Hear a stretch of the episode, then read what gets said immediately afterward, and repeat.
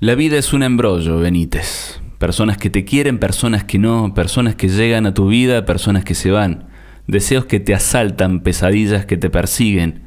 Ideas que te parecen geniales y son una estupidez. Sueños que se hacen polvo. No sabes cómo plantarte, para dónde apuntar, qué hacer, qué sentir. En cambio, cuando jugás cualquier juego, todo es clarísimo. Tus compañeros, tus rivales, un deseo, un peligro. Una sola manera de seguir la vida, un único modo de espantar la muerte. Fragmento del libro El funcionamiento general del mundo de Eduardo Sacheri. Este y otros títulos disponibles en librería Wergman.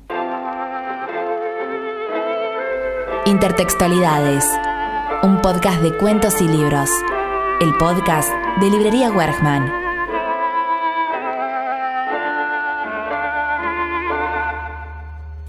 Justo unas horas antes de que Cristóbal Colón arribara a las costas de la isla caribeña de Guanaani para finalmente llegar a América, un avistamiento de luces sobre el océano lo sorprendió la noche del 11 de octubre de 1492. Las indescifrables luces fueron vistas por los miembros de la tripulación de la Pinta, embarcación que se encontraba más adelantada, y el episodio fue reportado en el diario de viaje que Colón llevaba consigo. El hecho ocurrió en el mar de los Sargazos, y al día de la fecha no se puede precisar qué fue lo que sucedió esa noche.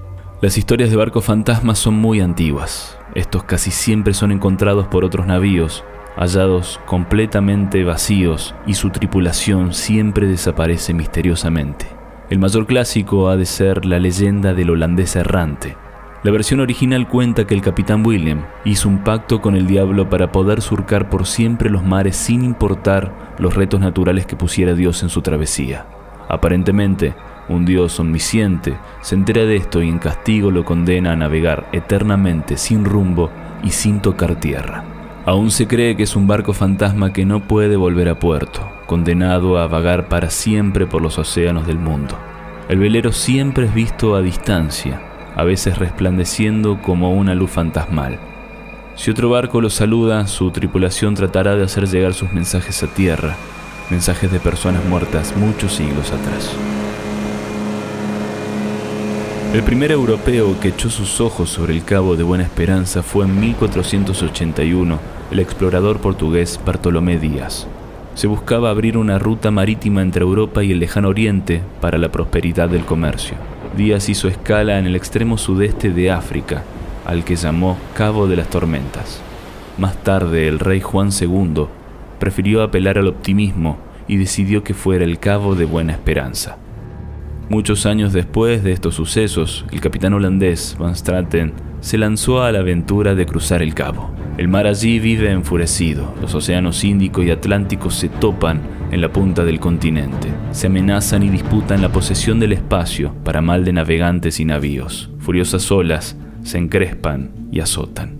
El capitán, empecinado y arriesgado por su inexperiencia, manda el barco a pique junto a todos sus tripulantes llevándolos así a la sordidez de los mares. Años después y muchas veces, otros marineros curtidos aseguraron haber visto a la nave brincando sobre las olas, alertando tormentas venideras. Resulta que hay pocas cosas más terribles que encontrar en el mar un buque abandonado. Si de día el peligro es menor, de noche el buque no se ve ni hay advertencia posible. El choque se lleva a uno y a otro buques abandonados que navegan obstinadamente a favor de las corrientes o del viento si tienen velas desplegadas. Recorren así los mares, cambiando caprichosamente de rumbo. No pocos de los barcos que un buen día no llegaron a puerto han tropezado en su camino con uno de estos buques silenciosos que viajan por su cuenta. El principal motivo de estos abandonos son sin duda las tempestades y los incendios que dejan a la deriva negros esqueletos errantes.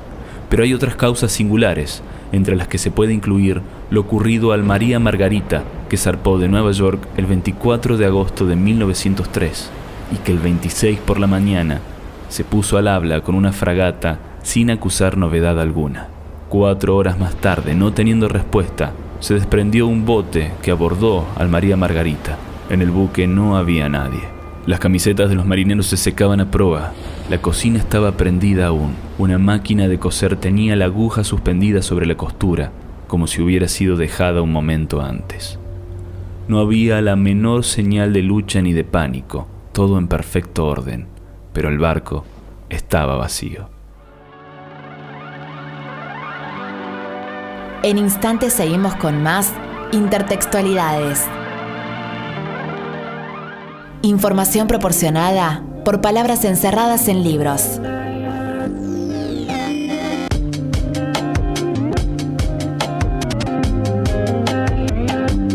El libro En Busca del Tiempo Perdido de Marcel Proust fue reconocido como el libro más largo de la historia. La obra está compuesta por siete partes publicadas entre 1913 y 1927, más de un millón de palabras en 3.000 páginas. Para más información, consulte con algún libro de confianza. Seguí escuchando el podcast de Librería Wergman. El mar es todo, cubre siete décimos del globo terrestre, respira pureza y salud. Aunque es un inmenso desierto, en él nunca se está solo. La profundidad del mar es un lugar tan lejano que no llega a la luz del sol.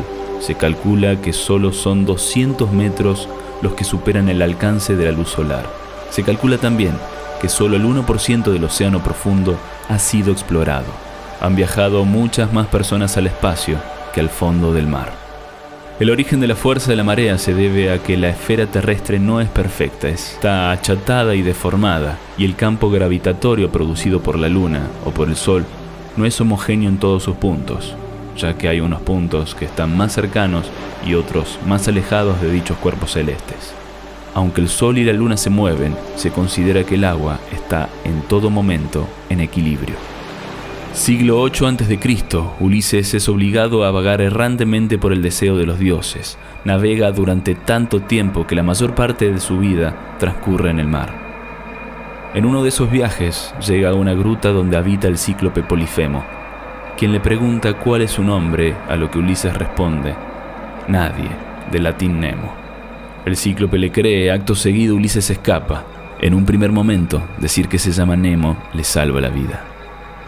Muchos años más adelante, precisamente durante el siglo XVIII, el príncipe Dakar, luego de renunciar a vivir en sociedad, decide recorrer los mares en su afán de investigación científica con las exploraciones del submarino Nautilus, cambiando su identidad a Capitán Nemo. 1865, el almirante Farragut, junto al profesor Aronnax y dos acompañantes más, se lanzan en una expedición a bordo de un buque de la Marina de Guerra estadounidense. Su objetivo, cazar un extraño cetáceo. Durante la expedición, como resultado de una embestida del animal, son lanzados por la borda donde luego logran llegar a un lugar seguro, a cuyo interior acceden por una compuerta llevado por ocho enmascarados. Allí, en el interior del misterioso artefacto, conocen al capitán Nemo, personaje desgraciado y brillante, con un oscuro pasado y de grandes aptitudes científicas y artísticas. Este les muestra toda su nave y les informa de que el haber conocido su existencia no puede dejarlos volver a la superficie. Pero retomemos esta historia mucho atrás e intentemos cruzar hacia el mar de Capri, la mitológica isla donde se esconden las sirenas, cuya principal característica era una inmensa y dulce voz, con la que seducían a los marineros, haciéndolos saltar de los barcos hasta ahogarse. Para evitar esto, Ulises le ordena a sus marineros que se tapen los oídos con cera para no escuchar tal canto embellecido. Luego decide atarse el mástil del barco, con los oídos descubiertos, y le ordena que no lo desaten por más que suplique. Al pasar por la zona de las sirenas, Ulises, hechizado por la bella música, exigió que lo soltaran, pero ninguno de sus marineros pudo escucharlo.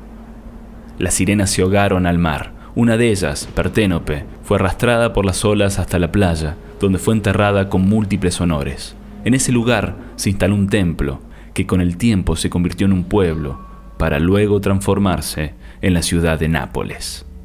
Todavía seguimos sin precisar qué fue lo que sucedió la noche del 11 de octubre de 1492, o qué le aconteció realmente al holandés errante o al María Margarita. Muchos barcos están cruzando el océano en este momento.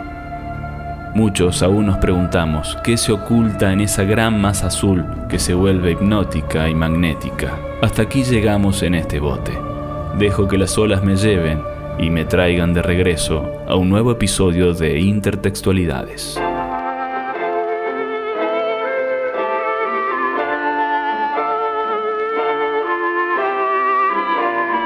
Este episodio fue presentado por Librería Wergman y producido por Santiago Bruno.